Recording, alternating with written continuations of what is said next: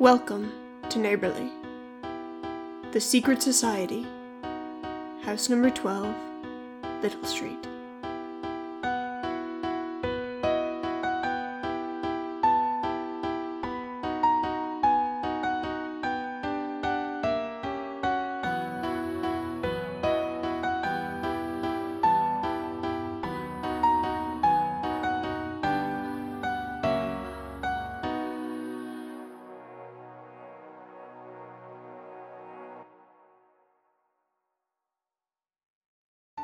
Residents of house number 12 are what you could call a seclusive lot. Their operations are top secret to those who aren't listening, and their mission, while simple, is of utmost importance. Few who live on Little Street know of their presence beyond a strange infestation of small, slimy, skittering creatures. It would be unusual to see such a species around the area where Little Street is, but the residents of the neighborhood don't seem to mind or pay them a second glance as they slither by. In order to understand why these creatures are here, let's have a closer look at number 12 before they arrived. The rickety shack looks seconds from collapse. It can hardly be called a house, squatting between numbers 11 and 13 and looking quite as ragged as the former. None reside in it, that's just the way it is. The hinges on the doors are creaking, the windows cracking, the floors are dusty, and the pipes are leaking. There is a gathering puddle in one of the corners where the planks of wood have broken and sunk into the ground. It would seem uninhabitable for any human being in their right mind. However, it is perfect for a group of salamanders looking for a place to stay. They come in groups, sneaking through the streets, searching for somewhere to settle their operations. First come the newts, swimming through the sewers and sliding through the grates. The head newt, Isaac, holds the front, followed by Simon, her right hand. Lastly, Sam picks up the rear and guards them from behind. They are the bravest of the three. They come across the twelfth house and wriggle through a hole in the outer wall. Simon and Sam observe the surroundings of this house for a few days, reporting their sightings and observations to Isaac. Strange noises coming from the house next door, something none could explain a couple of houses down. They make acquaintance with the animals that live on the streets and suspiciously eye the birds watching them from the trees. Finally, the newts reach their conclusion. They will live here for the time being and they will continue to observe and protect this neighborhood. Having made up their minds, they send representatives back to report to the others. Sebastian and Selina are the next to arrive with their fellow Olms, making their way through the dark sewers with ease, sliding to the surface and settling into the large, flooded corner of the house. The Olms have a very important task to collect food for the group, and they do their job quite well. There are plenty of spiders and insects that crawl and scurry on the cracks in the wall and across the dusty floors, plenty of sustenance for the salamanders still set to arrive. The plethodons, Savannah, Solace, and Stephen sprint quickly through the grass behind house number 13, slipping under the fence and in through the back door. They swing up to the rafters with grace, attempting to settle there. They come face to face with the newts. The plethodons and the newts have a minor feud. They argue and squabble over who is more important the newts are the most dangerous, their poison potent enough to kill a fully grown person. But the plethodons are the fastest and most agile. Today, this feud comes to light once again as the plethodons face their foes who have already made their place in the rafters of the old home. The head of the newt steps forward, her eyes fixated coldly on Savannah. We have made our home here, the newt warbles. Find somewhere else to make your comfort.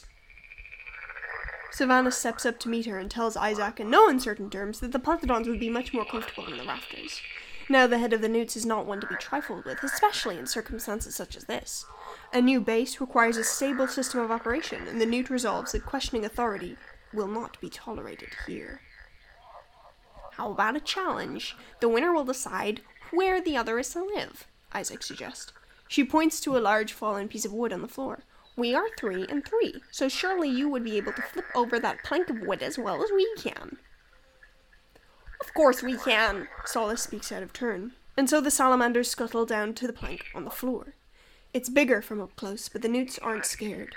They even offer the plethodons the first attempt. Savannah grabs Solace, directing him to the other end while Stephen waits for her instructions. She tells him to get to the middle, but he cannot bear the weight. While the plethodons scramble to work together, Isaac directs her members to get a small stone and another smaller plank. They return to find Savannah, Solace, and Stephen with their heads hung low. We could not turn it, but you cannot either. Isaac directs Simon and Sam to place the plank of wood they collected on the rock and to wedge it under the larger plank.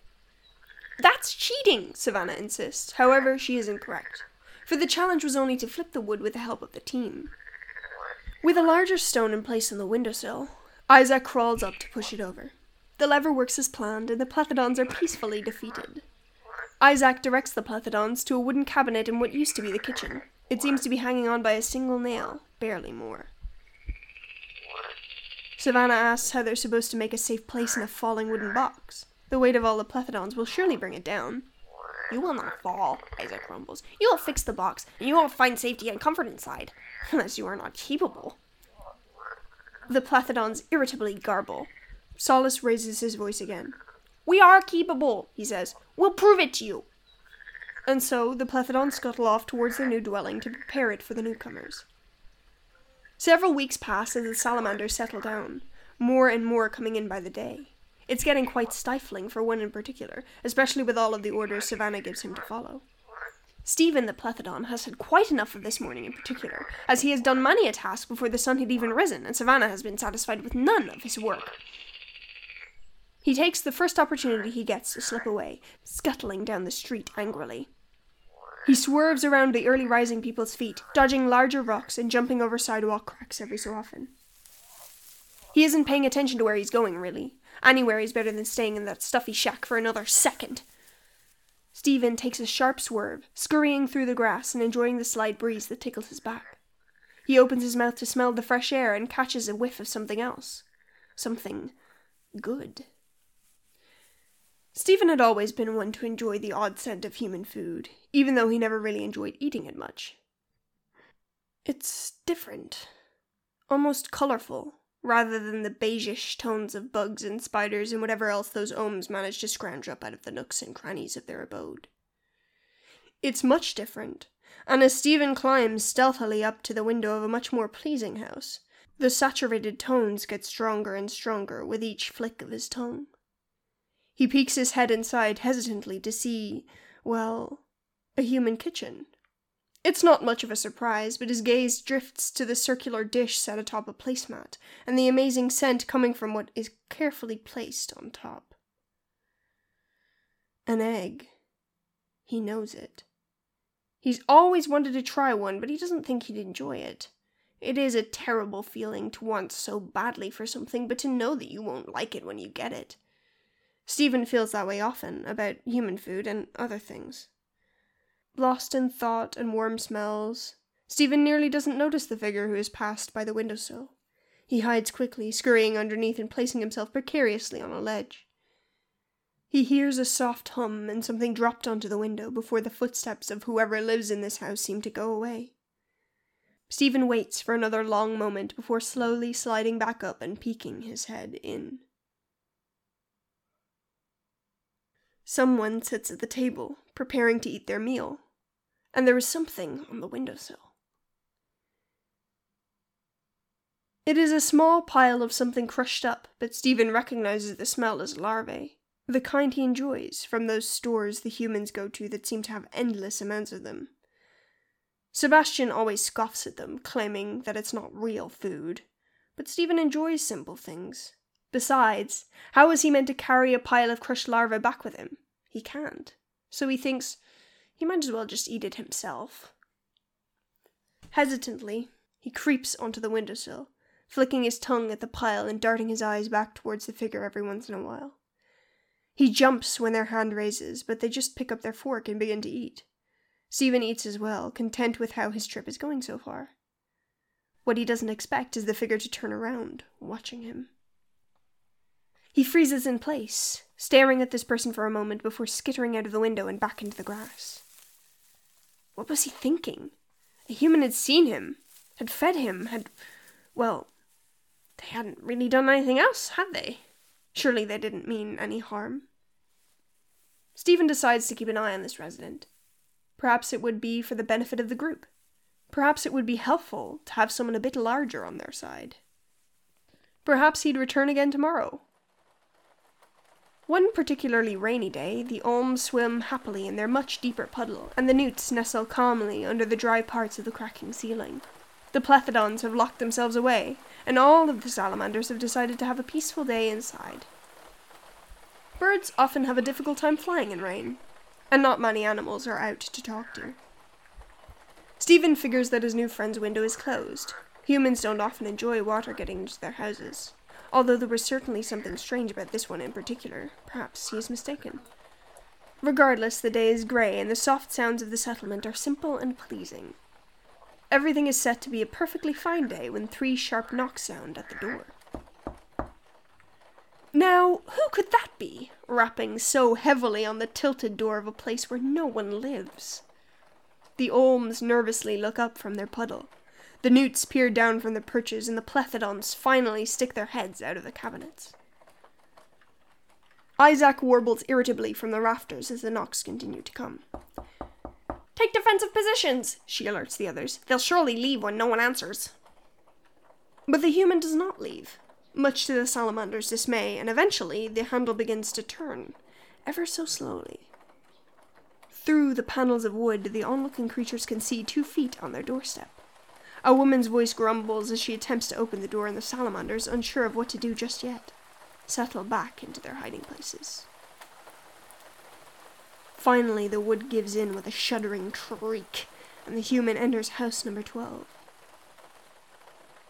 Looking around, she appears not to see any salamanders about and begins to walk around each room. When she exits the entryway, Isaac comes out, instructing her peers to do the same. He instructs for a rock to be placed just so, for when the human comes back, they will have a plan in place. The salamanders take up new positions surrounding the area where they knew the human would come back to, and then they wait. The woman shuffles around, dragging her large case and creating a trail in the dust on the floor.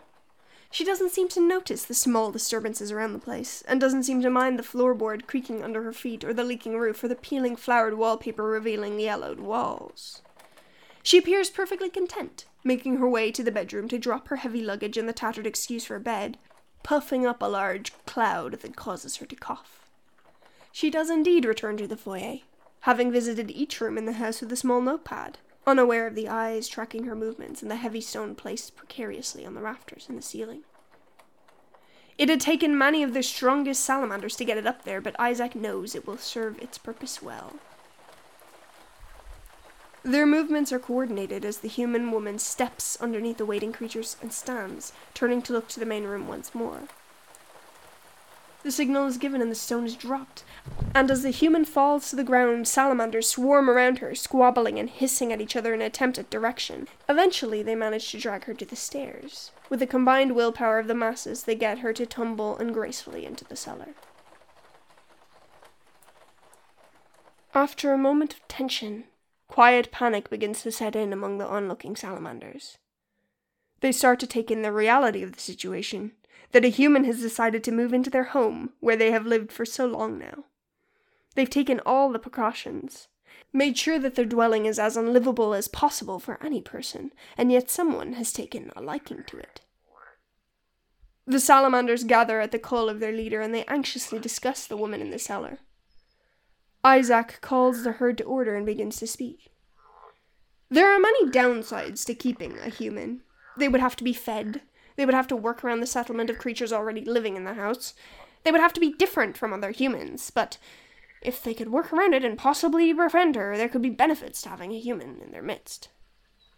They are much bigger than us, one points out. It does not take them as long to lift a stone. And they're allowed in more buildings, another garbles. Security in the open would be easier. Several chirped points come flying out, plenty of claims for both sides of the discussion. Savannah is against it. What if the human drives us away? This causes much unrest as plethodons rise up to support and newts rise up against her. The squabbling continues for many minutes while Isaac listens to each point with interest. Finally, she calls the meeting to order and announces that she has reached her decision. The woman can stay if she is willing. The secret society of salamanders, for the first time in many years, will attempt an alliance with a human. If she will not cooperate, they will band together against her and drive her out of their home. Before a word can be said, Isaac calls the discussion closed and takes her leave as the salamanders begin to murmur and talk amongst themselves. The decision is not going to please everyone, Isaac knows this. But so is the life of a strong leader, making the difficult decisions and accepting the backlash that stems from it. It is a waiting game until the human wakes up, and it takes a while.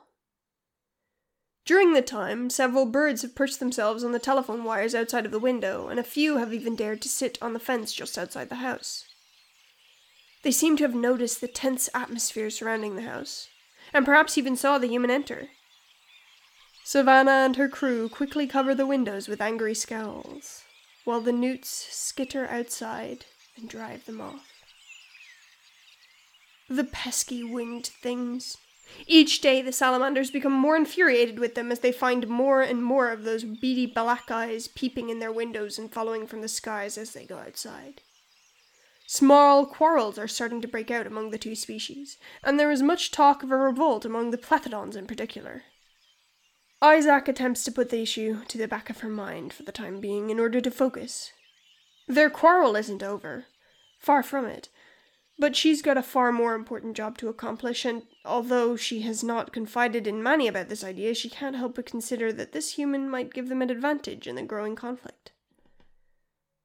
When a groan comes from the cellar, the salamanders take clear offensive positions all around the room. The only sound is the shuffling and eventual creaking footsteps as the human comes back upstairs. She freezes when she reaches the top, blinking at all of the creatures that have surrounded her. Isaac steps forward, and the woman's confused gaze drifts to her. The first attempt at communication warbles out of her mouth, and she awaits the human's response. She does not expect the human to understand, but it seems, on a level, that they may have made some ground. The woman slowly raises her hands in what Isaac knows is a surrendering position and waits. The head newt glances around the room, signaling for the plethodons on the windowsill to fall back with the group. The woman watches as the salamanders form a semicircular group facing the wall, allowing the woman a clear space to move into. She does, and Isaac notes her intellect with interest. The woman's eyes flit around for a moment, but she resolves to simply sit on the dusty floor. There is a quite awkward silence as the salamanders stare at the woman and she stares back. Eventually, she speaks. The words she says are, Can you understand me?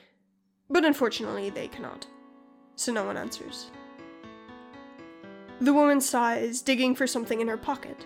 Upon finding nothing, she frowns, her eyes searching the room and landing on her fallen notepad. She attempts to stand, but the salamanders stir and warble anxiously, so she slowly sits again and lifts a finger to point at the notebook. Isaac instructs a few of the salamanders to fetch it for her, and they carry it over, hesitantly setting it at an arm's length before scurrying away. The woman reaches for it and clicks her pen, scribbling something down. A long moment passes before she finishes and turns the notebook for the salamanders to see. It's a crude drawing of a person, presumably the woman, holding out what looks like a fly to a significantly better drawn salamander. Isaac slowly steps forward, peering at it and then the woman's face. Savannah begins to say something, but she hushes the plethodon with a glance. She tilts her head and the woman holds up one finger before writing something onto the paper, when she turns it around, Isaac scans the letters. Layla, the woman says, pointing at the word on a page, and then herself. Isaac warbles the equivalent of the name to the other salamanders and then approaches Layla. She waits patiently for her to put the notebook back down before climbing atop it and placing a small hand on the drawing of a fly.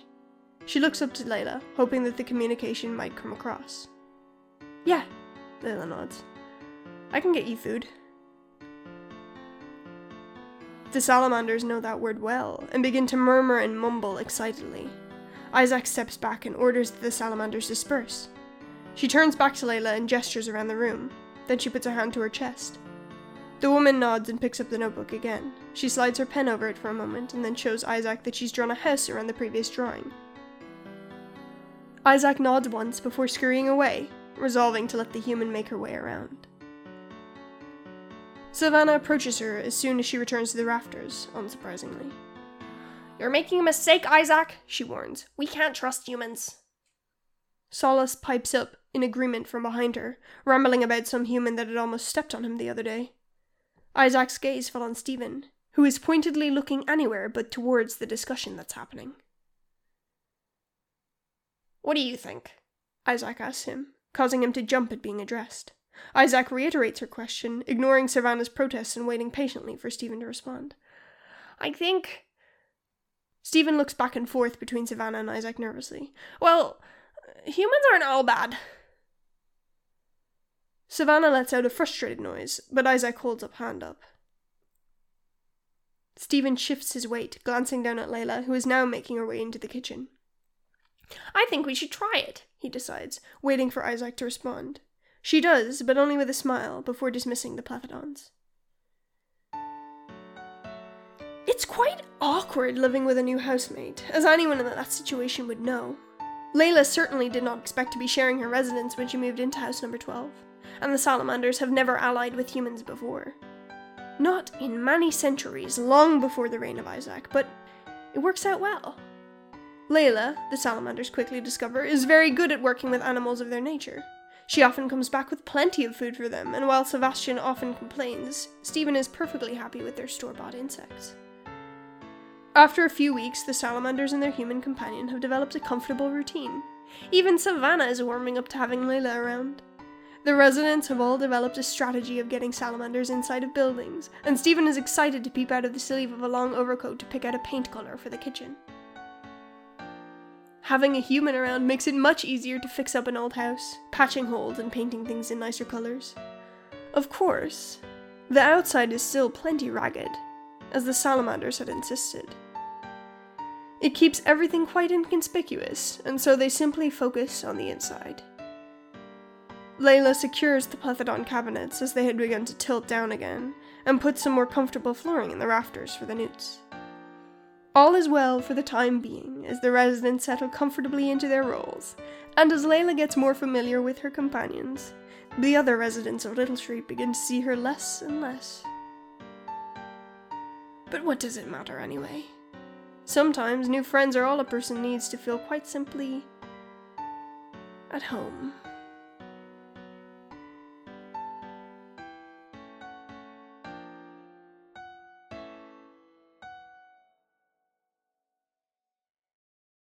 Neighborly is distributed under a Creative Commons Attribution Share Alike 4.0 International License.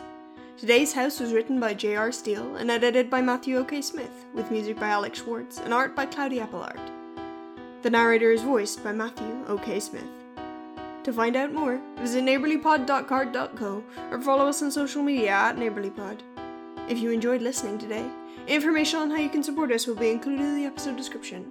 Most of all, we would appreciate if you told a friend because they might tell a friend, and they might tell a friend, and who knows, eventually God might finally listen to us. Today's magazine clipping is a cross stitch pattern that says, Oh God, oh God, we're all gonna die! Oh God, please save us! Thanks for listening. Come back soon.